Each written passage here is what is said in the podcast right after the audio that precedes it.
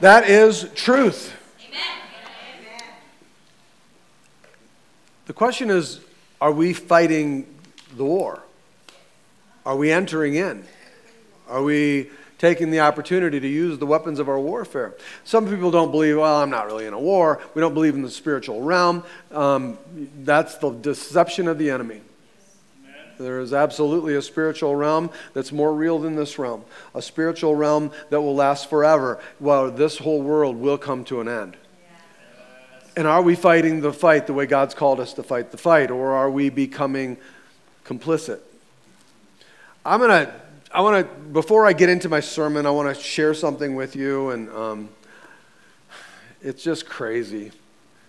This will get more, this will get more desire for feedback from you than most of, uh, most of the messages that I do. And that's because I, am going to talk to you just for a moment, just quickly, about what God's laid on my heart to share with you about Halloween. We live in a Halloween culture here. Never seen anything like it before. And then listen, I'm not telling anybody what to do. I'm not calling anybody that, you know, might do this or do that. I'm not saying you're evil. I'm not, I'm, I'm not saying that. What I'm saying is that my responsibility is to share with you the Word of God about certain things, even when it's uncomfortable. And, and, I, and this is really uncomfortable because I know how cherished Halloween is to so many here in, the, in this culture. I've never seen anything like it until I moved here to Utah. So I, I just want to uh, read some scriptures here to you. You do with these scriptures what you want. If you don't think they're relevant to what it is that we're talking about when it looks to this, I know they're, well, you know, how can you come against, I, there are people who will, I know, how do you come against Halloween? You guys, you know, you celebrate Christmas and Easter you know what i just I, I understand and people can have their thoughts on all of that. I've told you every christmas we talk about this at easter you have your rights to all of those things and i absolutely respect your right as to how you celebrate or don't celebrate that. But please i'm not just making a foolish decision to do what i want. I've looked at it and studied it and i believe what it is. And until you're the one standing here in charge now the truth is this at Christmas, I celebrate Jesus' birth. Amen. We don't do Santa Claus. We don't do Santa Claus in children's church. We don't do, we don't do that stuff. We celebrate the birth of Jesus. At Easter, we don't do the Easter bunny. We don't do, we don't do, we celebrate the resurrected Christ. Amen. I'm sorry, but I do not see the same redeeming value or anything when it comes to Halloween. Yep. Some of you like it. Does that make it right? Let me just read a couple scriptures here. John chapter 3, verses 19 and 20 says this And this is the judgment. The light has come into the world, and people loved the darkness rather than the light because their works were evil. For everyone who does wicked things hates the light and does not come to the light, lest his works should be exposed. Now, again, you, you can do with that scripture how, what you want well, this isn't evil. I'm not telling you, I'm just reading you the scripture. 1 Peter 5 8 says, Be sober minded, be watchful. Your adversary, the devil, prowls around like a roaring lion, seeking someone to devour. That's, that's just truth. That is truth. Isaiah 5:20 Woe to those who call evil good and good evil, who put darkness for light and light for darkness, who put bitter for sweet and sweet for bitter. It's truth. 1 Thessalonians 5 21 and 22. But test everything. Hold to what is good. Abstain from what? Every form of evil. Every form of evil. Romans 13 12. The night is far gone, the day is at hand. So then let us cast off the works of darkness and put on the armor of light. Amen. James 4 7. Submit yourselves therefore to God. Resist the devil and he will flee from you. Look, what happens when you don't resist the devil? 1 Corinthians 10:21 You cannot drink the cup of the Lord and the cup of demons. You cannot partake of the table of the Lord and the table of demons. Ephesians 5:11 Take no part in the unfruitful works of darkness, but instead expose them. Ephesians 4:27 and give no opportunity to the devil. Listen, how you celebrate Halloween is not going to affect me. I mean, it will, and I'll tell you how. But I don't have to walk in your shoes. And I'm not trying to tell you what to do.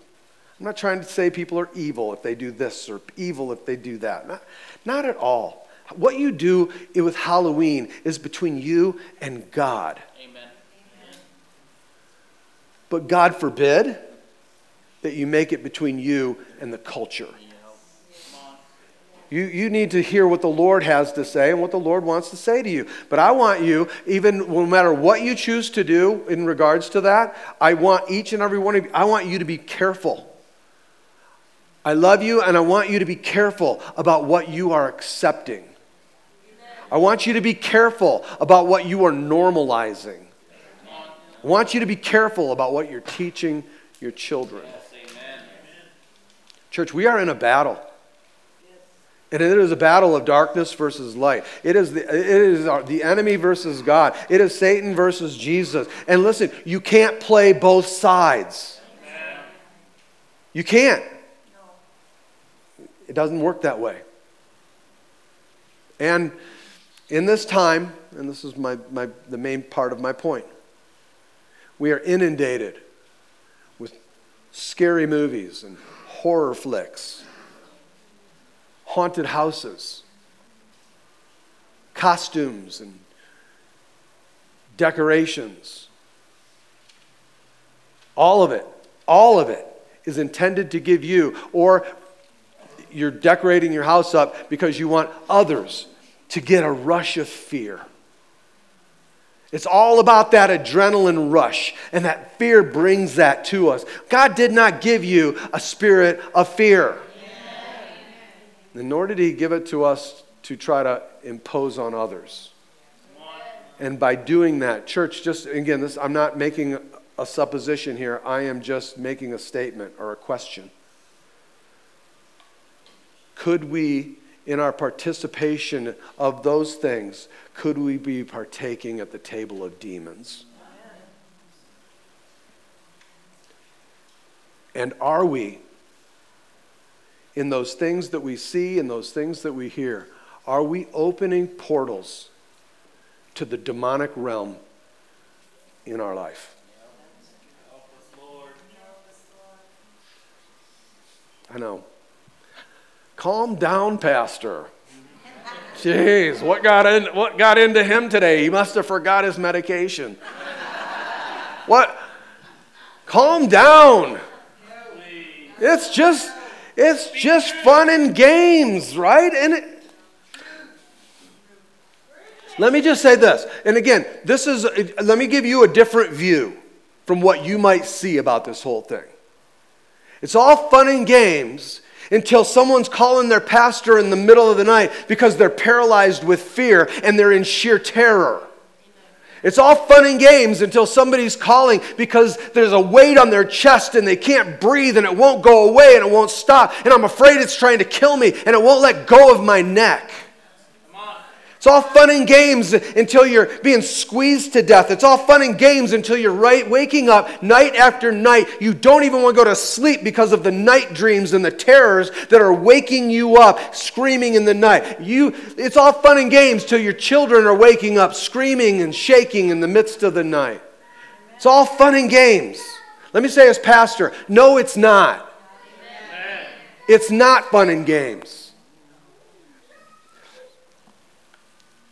I had a, um, a, a, lady that had come in years ago. She'd come in for some, some counseling, and, and she was having troubles like this under constant attack.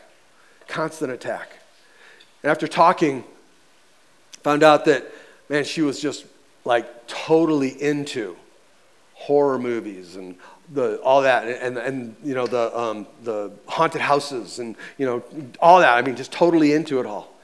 And I'm like, you got to stop that. What, uh, what are you, you know, what are you doing? I read some of these scriptures. You're, you're entertaining these demons and wondering why they're attacking you. Oh man, I never thought about it that way. You're right. I got to quit this. Two, three weeks later, I see a post on Facebook where her and some of her uh, unchurched friends are standing in front of a poster for the latest horror flick that's out that they're about to go to. Now, I love her. There's nothing I can do to help her. Church, let me just give you this, this, please, from a pastor that loves you. Church, don't open doors that God says should be left shut. Just because it tickles your flesh. Just because you like it doesn't make it right or make it right. Don't do that. Be careful what you entertain because there is a spiritual realm. And we've been talking about this. There is a spiritual realm behind the curtain that is absolutely active, absolutely alive, and absolutely working. And we need to understand that we are in a battle, that we are in a war, and we need to use the weapons of our warfare because it is going to get rough, and things are going to get sticky, and things are going to get really difficult, and there's going to be this opportunity for a great falling away. Oh, that won't be me. In John, it says there were many disciples that were following Jesus. And when a difficult word came, Jesus, Jesus, Jesus does altar calls differently. hey, if you won't eat my flesh and drink my blood, you can't have any part in my kingdom. So, who wants to respond?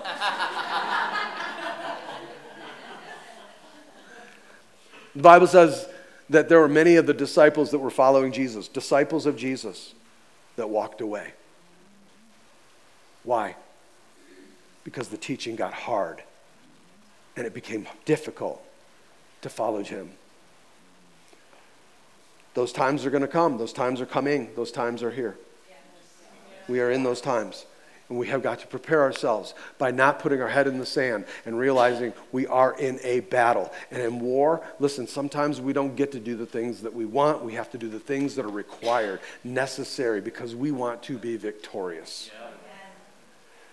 So, I've been talking to you about laying this groundwork for where we are and, and moving into this you know, coming season. We're going to continue in this. But I've been laying this groundwork about Babylon and wanting you to understand what it is that Babylon represents in Daniel chapter 1 and taking out of that some of these things. And we'll get deeper into some of the specifics in the coming weeks. We'll, we'll begin to talk about some of the things. We'll talk about Ahab. We'll talk about Jezebel. We'll talk about some of the spirits that were at work in that time time, the Asherah and some of those things and what it represents and how it, how it affects us today. can remember same demons, just a different day. So we've been talking about what the spirit of Babylon wants to do. And I want you to know that because I don't want you to be ignorant to what the enemy is doing, what he's trying to do. Because he is at, at work in all of us trying to do even these basic things that we're talking about. It certainly goes much deeper. But these basic things he's trying to do in all of us. And, and as we go through that, uh, I, want, I want to share with you again. I'm just going to recap real quick. If you have not seen these on the sermons, then the past, go back and watch them. I, I really believe it'll help you to begin to see behind the curtain so that we can begin to see the victory that God has for us here. Amen? Amen? So, three things that the Spirit of Babylon, I'm going to go really quick through these. Three things that the Spirit of Babylon wants to do. The Spirit of Babylon wants to own you, the Spirit of Babylon wants to enslave you. In Daniel chapter 1 and verse 1, the third year of the reign of King Jehoiakim, the king of Judah, Nebuchadnezzar, king of Babylon, came to Jerusalem and besieged it. He took them prisoners, he took them as slaves. They became his property. In verse 2, and the Lord gave Jehoiakim, the king of Judah, into his hands with some of the vessels of the house of God, and he brought them to the land of Shinar, to the house of his God, and placed the vessels in the treasury of his God. So, first thing the enemy did, he takes them as slaves. And one of the things that he does when he begins to take us as slaves, he takes the articles from the house of God, from the temple, the articles of worship, and he takes them and he puts them into the temple of a false God. And he begins to create what's called syncretism, where we begin to blend together the truth of the gospel with false religions. And we begin to blend these religions together. So these people were, were worshiping in a false culture or a demonic culture, a false God. And in that, they were worshiping the articles of God. And that's what the enemy will do every time, is he will try to get us to worship what would be an article or something above God rather than the God. And he wants us to worship those things in a false way.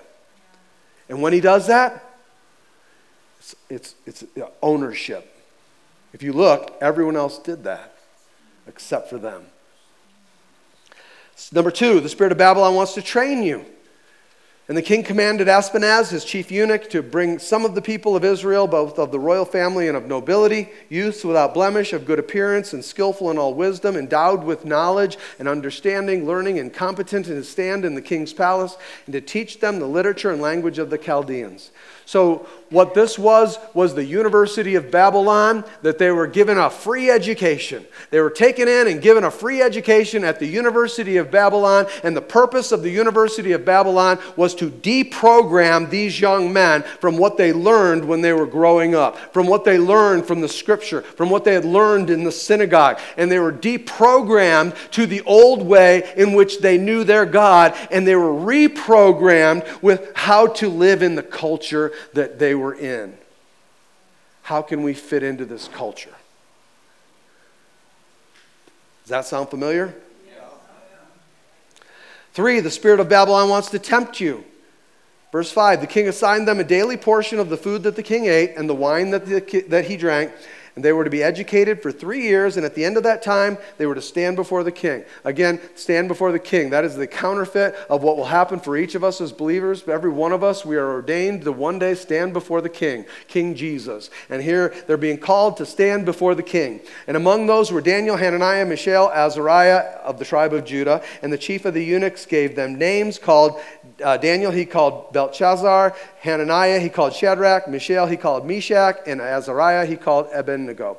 So, what he does is he tempts them. He gives them the very best food and the very best wine. He gives them those things that would minister to their flesh, that they would begin to long for, that they would begin to be addicted to. And he uses this as a temptation. And I'll tell you what, the temptation is still alive and well. The enemy is still using these same things. He's using what we think the very best food and the very best wines in this kingdom to tempt us into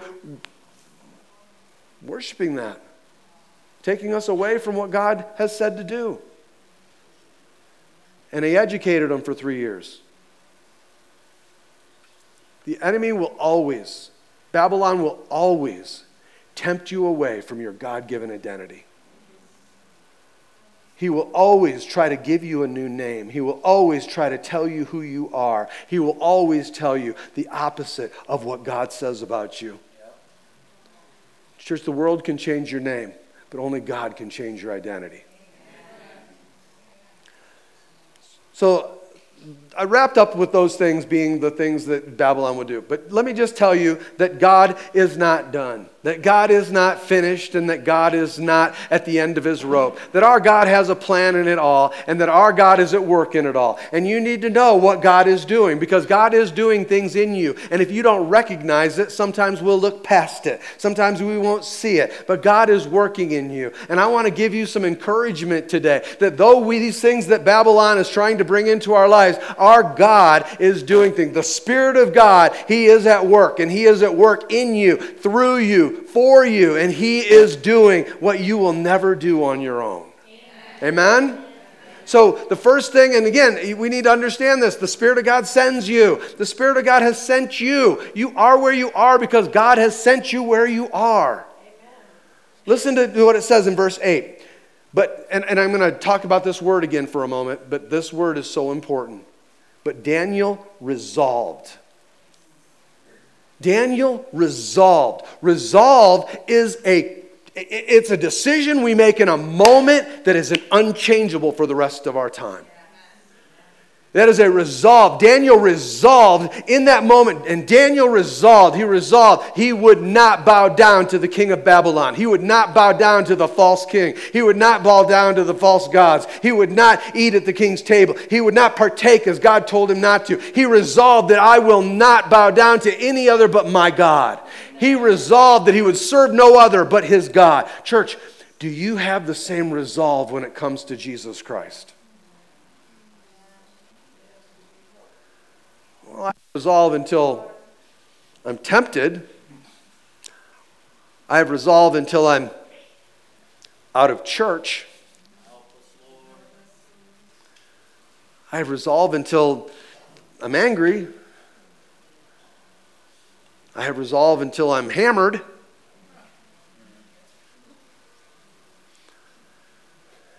Daniel resolved he would not defile himself with the king's food or with the wine that he drank. Therefore, he asked the chief of the eunuchs to allow him not to defile himself. And God gave Daniel favor. Church, that's the grace of God. The grace of God working through the enemy. And the enemy shows him favor and has compassion in the sight of the chief of the eunuchs. And the chief of the eunuchs said to Daniel, I fear my lord the king. Look, the spirit of, as I talked about earlier, the spirit of fear will always desire to dominate and to overcome us through fear. The spirit of, of Babylon will always try to rule and reign with fear in your life. Oh, he'll get you not to witness because you're afraid of what others will say. So the king who assigned your food and your drink, for why should he see that you were in worse condition than the youths who are of your own age. So would you endanger my head with the king? And then Daniel said to the steward, using the wisdom that God had given him, whom the chief of the eunuchs had assigned over Daniel, Hananiah, Mishael, and Azariah, test your servants for 10 days. What a God idea. Let us be given vegetables to eat and water to drink. Then let our appearance and the appearance of the youths who eat the king's food be observed by you, and deal with your servants according to what you see. So he listened to them in this manner and tested them for 10 days. At the end of 10 days, it was seen that they were better in appearance and fatter in flesh than all the youths who ate the king's food. These guys put weight on eating vegetables and drinking water. That is a miracle. So the steward took away their food and the wine they were drinking and gave them vegetables. So, the Spirit of God, we talked about this last week.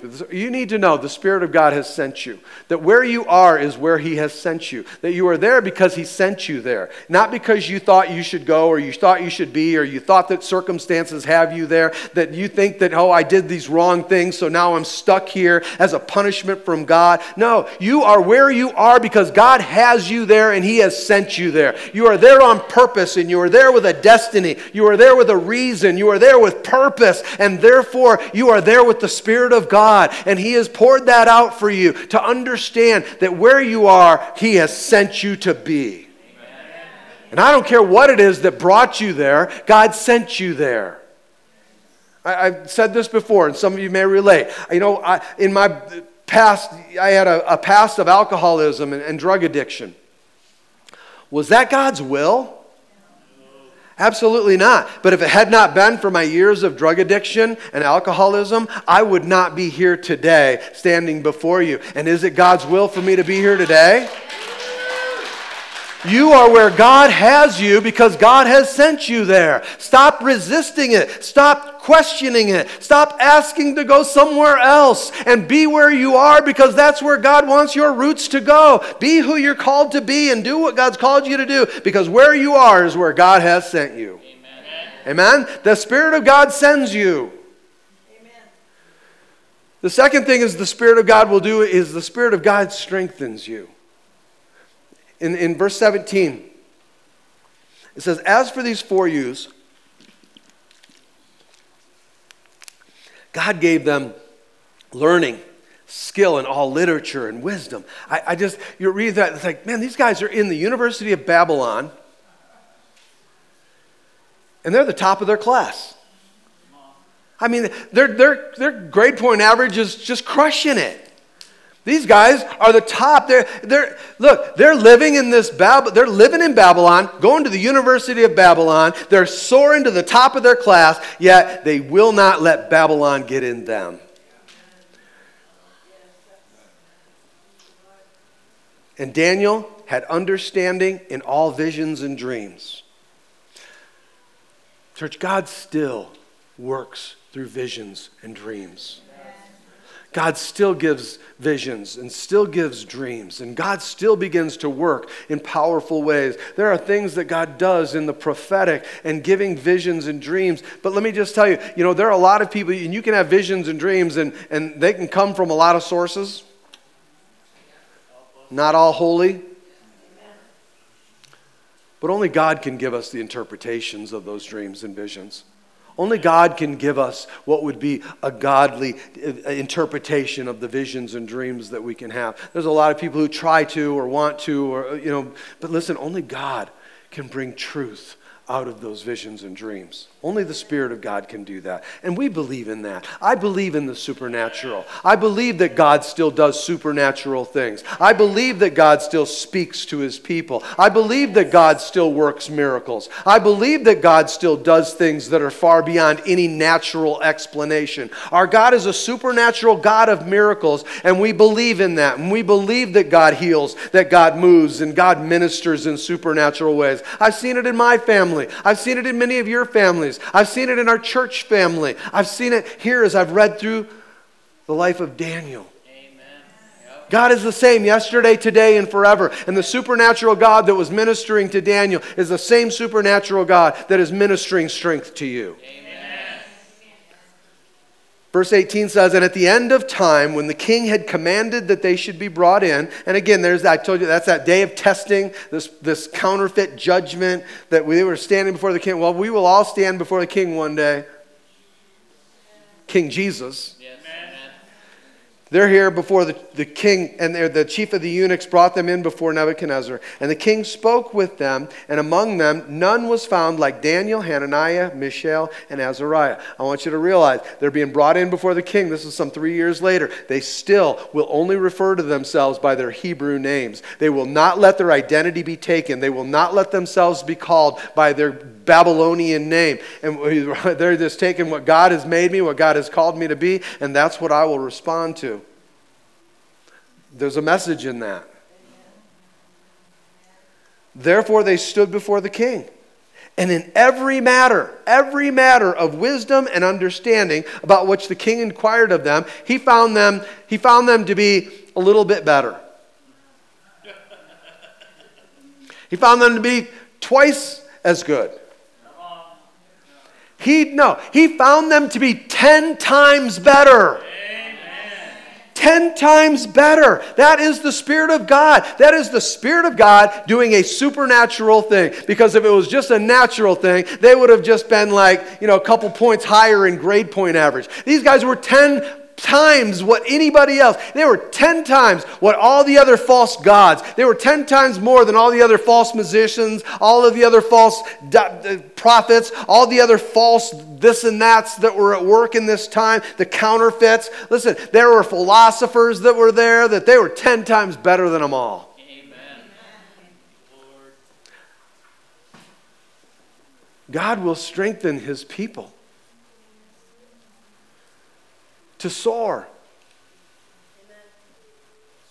We're afraid of though what, what a philosopher or a fortune teller or you know, what somebody might say in a negative way. When the Spirit of God has ordained you with strength. Well, I don't feel that strong. Maybe you're not stepping out in a place where you need it. They were 10 times better than all the magicians, the enchanters that were all in the kingdom. And what we see here is we see God, He is working in strength by the Spirit of God in and through someone, these young men who were fully surrendered and fully devoted to God. These guys that had resolved And because of that resolve, here they are, fully surrendered and fully devoted to God, and God is working and strengthening them. Let me tell you, that's the same thing that happened to Jesus. Jesus in Luke 2, it says Jesus grew. He grew in, in wisdom and stature and favor with man and with God. This is all happening in these four guys, these young men. These were not like older men that had time to, these were young men. These guys right now, they're probably, these four guys are probably maybe in their early 20s, maybe still teenagers. And here they are, these young men stood up and said, I will be fully devoted to my God. I will not give way to one way or the other. I will keep my path straight. These young men had resolve. And God is looking to endow men and women today with a resolve resolve that says I can stand firm no matter what the enemy brings, no matter what the culture tries to tell me. These guys, from the very earliest part of their lives, they're excelling because of God's faithfulness to them. It wasn't because of them, it was because of God's faithfulness to them that they were excelling. And church, I need you to know that if you are faithful, if you are fully surrendered, if you are completely devoted, if you will, will have a resolve in your life, a decision that will not be changed because of the, what the world says or does, and you are completely resolved, completely surrendered, completely devoted to the Lord Jesus Christ, I want you to know you are faithful to a God who is faithful. You are faithful to a God who is able, and He will work through you, and He will strengthen you, and He will give you the courage in that strength to do what He sent you to do. Every one of you. Now, does that mean that God's going to take you around every hurdle? Does that mean you're going to now miss every valley in this lifetime? Does that mean that God's going to cause you to never have a pitfall? Never end up in a lion's den? Does that mean you may never end up in a fiery furnace? Does that mean that you'll never end up going through difficulties? No. What it means is that his, his Spirit will empower you, that it will strengthen you to go through it. But, church, this is where we lose so many people. People just get absolutely mad at God get mad at God because God didn't lift me out of the trouble. God didn't take me out of this. If He loved me, He'd take me out of this. So we turn away from God. We walk away from God, we're angry because God didn't do what we told him to do when we told him to do it. And God didn't do what we thought he should do, which was to take away all of this trouble and all these hardships, that he should take all that away. And what happens, we get mad at God and we walk away from God and then never see the supernatural power of God that was there to walk you through it. Church, we miss God and we miss his strength realize Daniel never got out of Babylon. He never did. But Daniel never let Babylon get in him. He didn't. It was the Spirit of God was in him. And it was the Spirit of God that got him through every test, through every trial, through every trouble that he experienced in Babylon. And family, listen, church, you need the Spirit of God in you. You need the Holy Spirit. You need to have a fresh relationship with Him. You need that baptism of fire in your life. You need to see that relationship being made personal. You need the Spirit of God in you. You need to be in tune with what He's doing and how He's working, and you need to be following. You need to enter into an intimate relationship with God, the Holy Spirit. Amen. And you need to surround yourself with spirit filled friends. Sorry, but, you know, well, I need to be a witness. No, God's the one who saves. You don't save. We just need to do what God's called us to do. And sometimes, you know what? We need to, to put off some of the friends that are leading us back into Babylon. And surround ourselves with some friends that are trying to do the same as we are do the best that we can to follow after God, to commit ourselves to Him, and make it through this, make it through Babylon on our journey home. Yes. That's the story of Daniel. So let me ask you Is the Spirit of God in you? Is the Holy Spirit living and dwelling in you? I don't know. You'll know. I mean, how does God come to live inside you and you not know it? Well, he snuck up on me.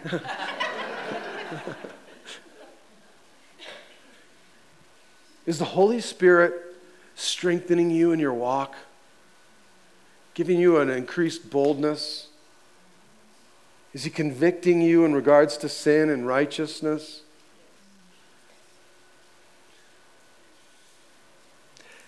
Second question is this Who have you invited to walk with you? To walk in this life with? Who are you surrounding yourself with?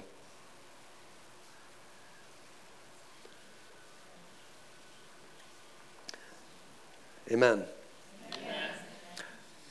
The third and the last uh, point that I want to make about what God does or what God is doing, or the Spirit of God, the Spirit of God sustains you. I was reading this story and realized at the very beginning that, wow, this is a story about some young men. These are some like teen boys. And, and these teen boys are being touched by a faithful God in these young years, and I, you know, I've been in youth ministry and around teens enough to know that, you know, there's a lot of times that God touches a teenager's life and God does an amazing work in a teenager's life only to watch them go off and, and get inundated with Babylon. And so I'm looking at these guys, go, man, you know what? Uh, this is just incredible. These guys, God is being so faithful to them. But the question rises up but will God be faithful in the totality of their life? He answers this in the last verse of the chapter. And it says, And Daniel was there until the first year of King Cyrus. I started doing a little research on that, and I found that oh, this is just this is crazy, especially where we are today. So if you look at Babylon and where Babylon was in the boundaries, Babylon is what is today modern day Iraq. Persia, which King Cyrus was the king of Persia, Persia is just north of uh, Babylon, which is today Iran. Has anybody been watching the news? That whole area of the world is a hot mess. And, and not, you know, just now. There are certain circumstances, obviously, right now that are really escalating things, but that whole world is just a mess. And, and you know, you, you look at it, and when you look at this place where you've got Babylon, you've got Israel, you've got Babylon, and you've got um, Persia, which are all players in where he's talking about here, you, you know, you've got what is modern day Iraq, and you've got modern day Iran, and you've got Syria, and you've got Lebanon, and you've got Israel, and you've got, you know, the Gaza Strip. I mean, you could extend that to Afghanistan and all. But in this place, it's just a mess, and it's war after war, and rumor of war after rumor of war. The whole Middle East is just a mess. And in the center of it all is Iran trying to pull the strings to get done what they want done because they want to take over all the different places in the Middle East, or at least by proxy, rule and run those other nations. Church, my point is that same spirit, different day.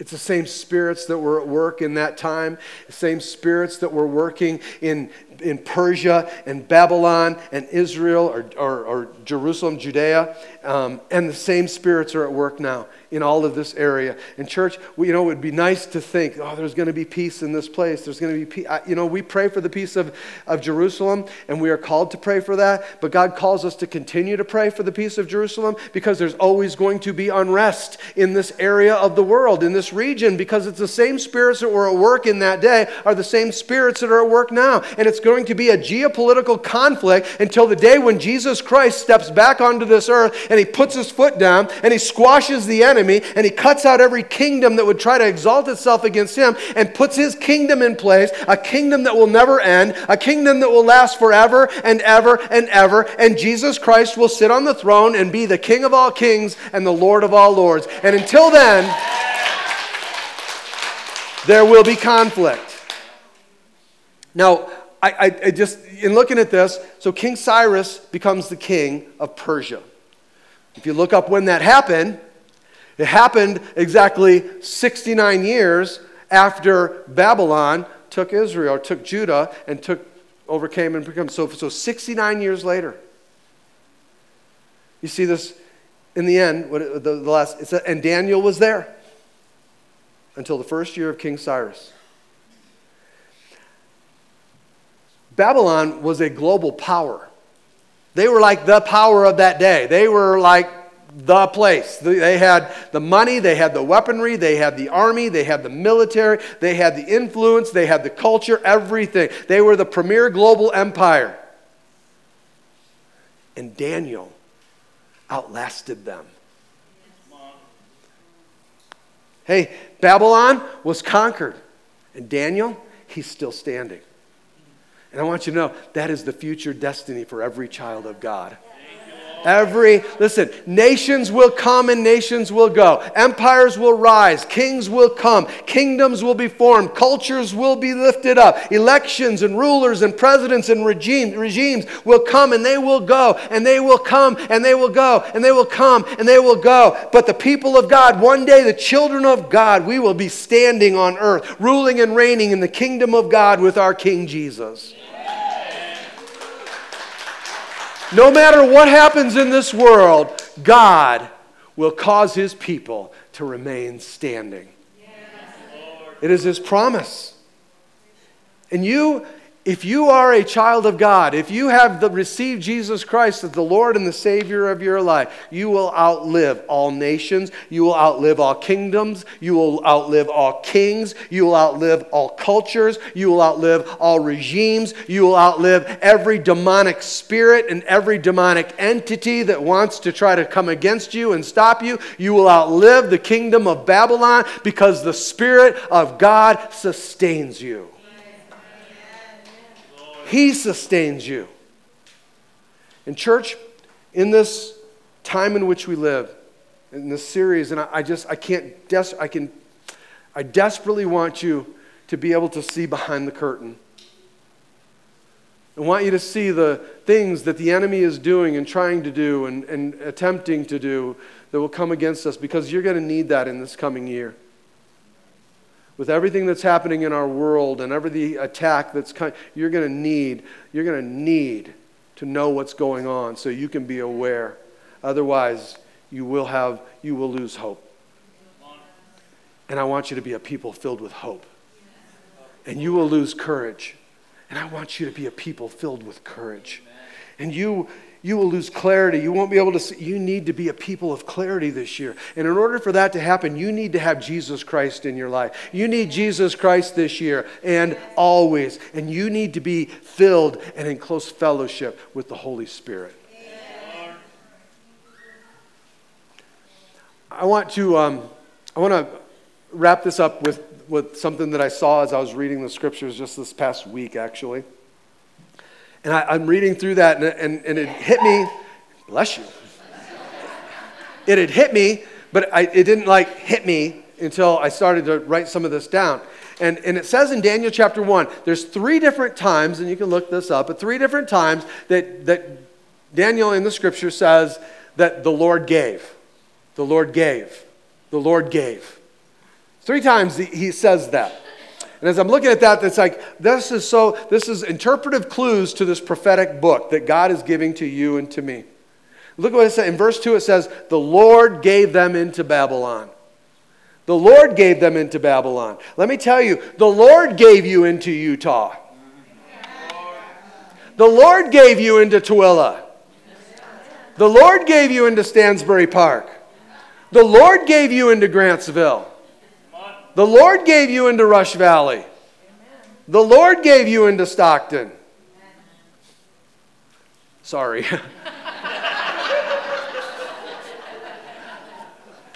I, I used a different city last time. But it's the Lord that gave you. The Lord gave you. The Lord sent you where you are. And you are where the Lord sent you because that's where He wants you to be. And you are there, and you're not there by accident. And you're not there as a punishment. And you're not there to, to you know, repent. You're, you're there because God sent you as a missionary and He needs you in that place to go into the darkness and to be the light. He needs you to go into that place and to be the salt, to be the preservation. He sent you into that place and He's called you there and He put you there and He didn't do it to punish you.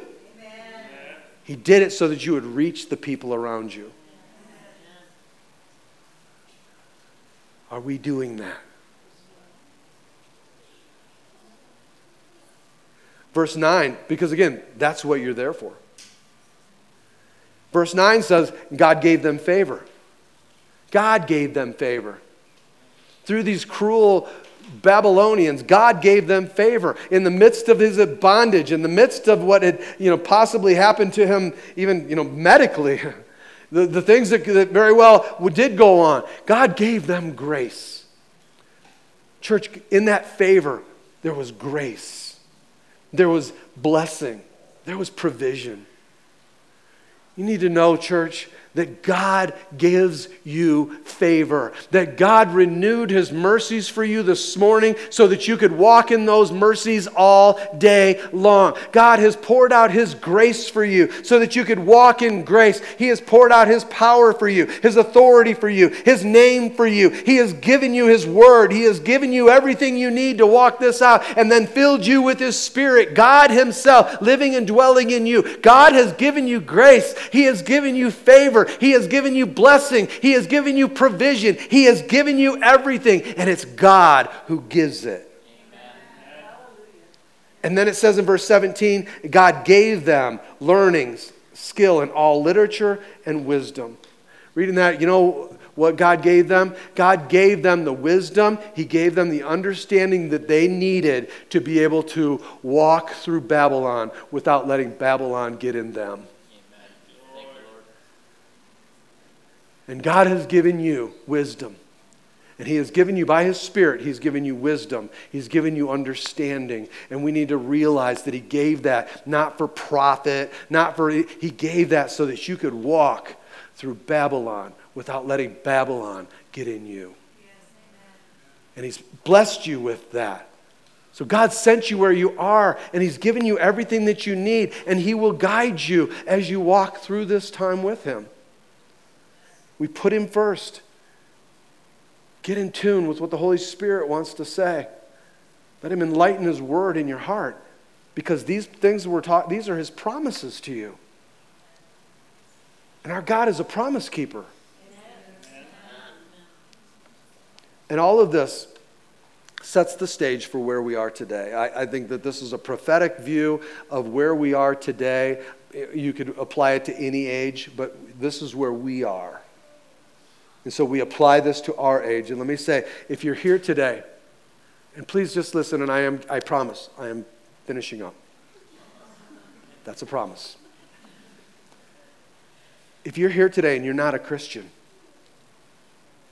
and you've been born in Babylon, or you've been brainwashed in Babylon, when you read the stories of the Bible, you're the slave.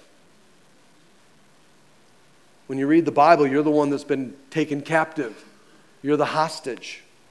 You're the one that's been blinded, been blinded by the prince of this world. You're, you're the one who doesn't know who the real victor is. You're the one who doesn't know which side you're really on. You're the one who was born, so to speak, born on the wrong side of the war. A war that, again, uh, is not just uh, a war that's found in human history. It's a war that goes back to the very presence of God with angelic beings where the rebellion came and the great fall happened. Church, you need Jesus. You need Jesus. He is the only way. He is not a way, he is the only way. That's what the scripture tells us. And if God is and if that's not true, then he's a liar. And that means none of it's true. You need Jesus. And Jesus is the only way. And He came to rescue you in Babylon. He came to rescue you in your slavery. He came to rescue you. He came from outside. Listen, He was in light behind the curtain. And He came out into this dark world. And He came out into Babylon. And He came into the darkness as the light of the world. And He came as the light of the world to find you because you were lost in your darkness and you couldn't know, you had no way to get out. You couldn't find your way. You didn't know where you were to go. And you were lost in your sin in bondage. And Jesus came from out of the curtain and he came into this world for you individually. He came for you because he loved you. And he came and he held out his hand and he said, Come, follow me, and I will show you the way. What? What way? I'll show you the way through Babylon back to the light, back to the Father, back to, to eternal life. I'll show you the way. And he came from out of the curtain and he came to show you the way. And, church, one day he will take you as a believer out of Babylon. He will take you out of this cursed world. Because Jesus Christ is the Savior. He is the only way. He is the King of all kings, the Lord of all lords, who laid it all down to come and rescue you. And that is why we're here today. That's why we're here. Because God gave. God gave. God gave. And it sets the stage for the greatest gift that God ever gave. For God so loved the world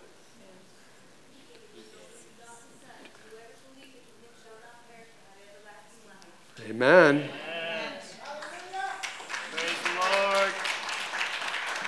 Don't get lost in the word world because when he came to save the world, you're the world he was talking about. Amen. You're the one. Thank you, Lord. He came for you. For God so loved you yes. that he sent his only son, his one, his only son and he sent him into this world to be the penalty for sin because you could not pay the price. And he paid that price for you because of his deep and desperate love for you. And he died in your place. And he arose from the grave. And do you know where Jesus went? He went back through the curtain. Amen. And he sent the Holy Spirit to come guide us home. Thank you, Lord the greatest gift ever given was when God gave. He so loved the captives that he gave. He so loved you. He so loved me that he gave. And whoever believes in him shall not perish, but have eternal life. Yes. Church, every one of you, please hear me. Jesus Christ, God the Father, the Son, the Holy Spirit, has an eternal destiny for you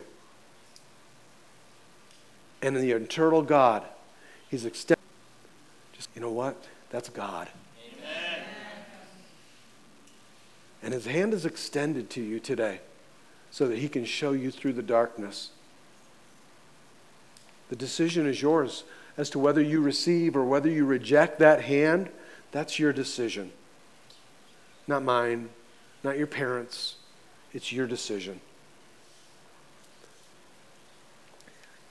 Daniel is a picture of someone greater.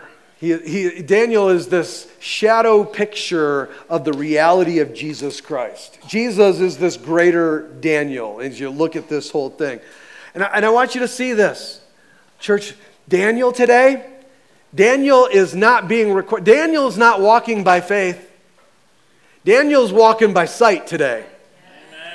Come on, he's walking by sight. He is in heaven and he's walking by sight and he's looking around and he's seeing all of the departed saints. He's seeing all the angelic beings. He's seeing all the worship in heaven. He's hearing the praises that are being lifted up to Jesus Christ who sits on his throne in heaven, the God who of, of all, this great cloud of witnesses that are watching and looking down. Daniel's in this place where he sees and hears and he's experiencing all that's there, the worship of heaven, this great and wonderful thing that he will experience forever and ever because of of his faithfulness and God's faithfulness to him as he walked through Babylon. Listen, do you want to join him there one day?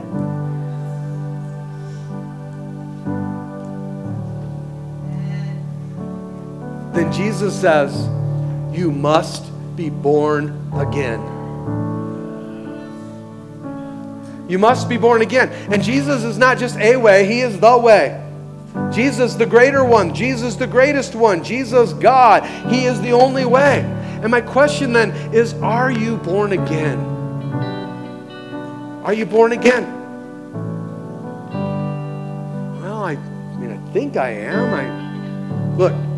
If you're born again, you know that you know that you know that you know that you know that you know that you know that you are born again because the Spirit of God took up residency in me and He has been changing my life. He's been transforming me. He's been giving me purpose and reason for why I'm where I am. He's been strengthening my the ability to make decisions and choices that I never could before. He's giving me the strength, He's giving me the sustaining power to walk after Him. I know that I know that the Spirit of God is living in me.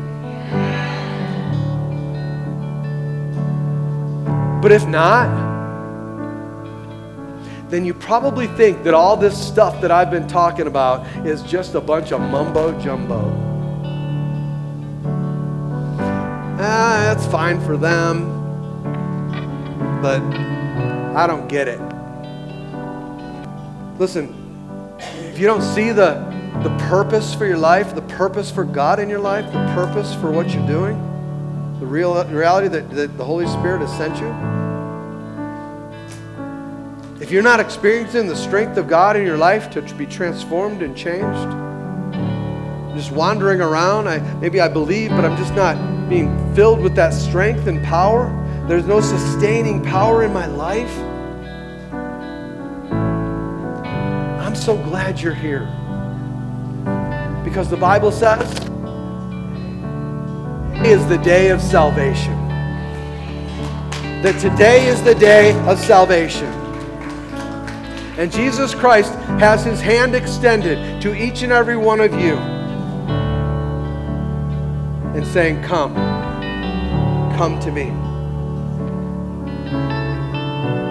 Do you need to be born again?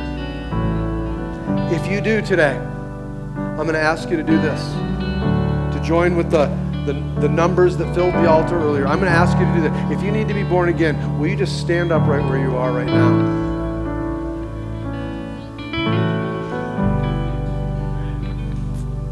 Oh, well, it's courageous.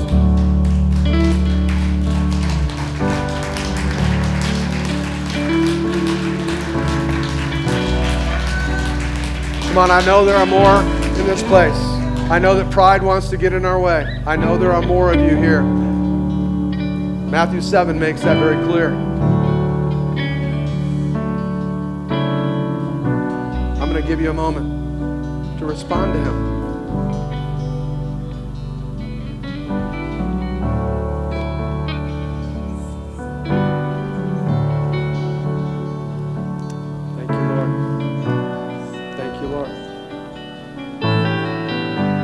My sisters, would you do us the honor? Would you please come up and let us pray with you? I would so love to do that.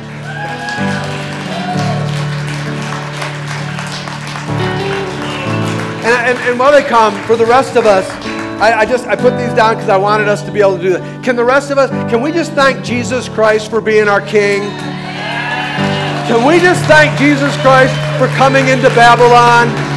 Can we just thank Jesus Christ for being filled with the Holy Spirit? Can we just thank Him for sending the Spirit to fill us? Can we just thank Jesus Christ for dying on the cross? Can we just thank Him for rising from the grave? Can we just thank Him for the hope that He gives us, the hope of glory, the hope of eternal life? Because, church, He's coming again. He's coming again, and He's going to judge the church, and He is going to call us into eternal life. Amen?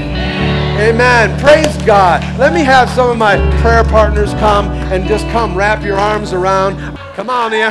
The enemy has a plan, but God, He will do what God and only God can do. Amen. Thank you, Lord. Come on, let's just pray, Lord God. Come in this place. Move in the hearts of those in need. Come and do as only you can, Lord God. We give you the praise. We give you the honor. We give you the glory.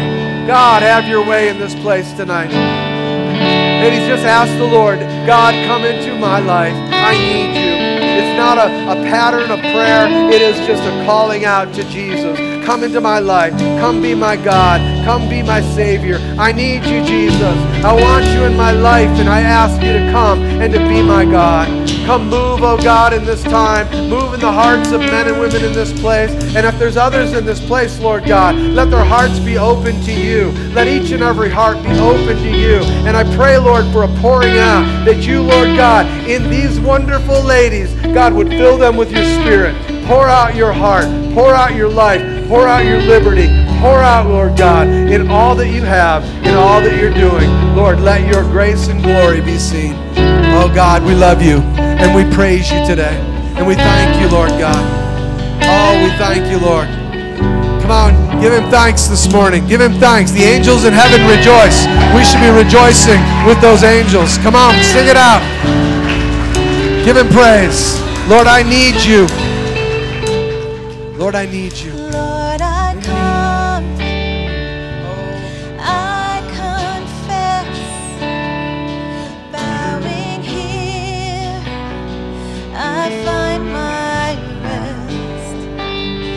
Without you,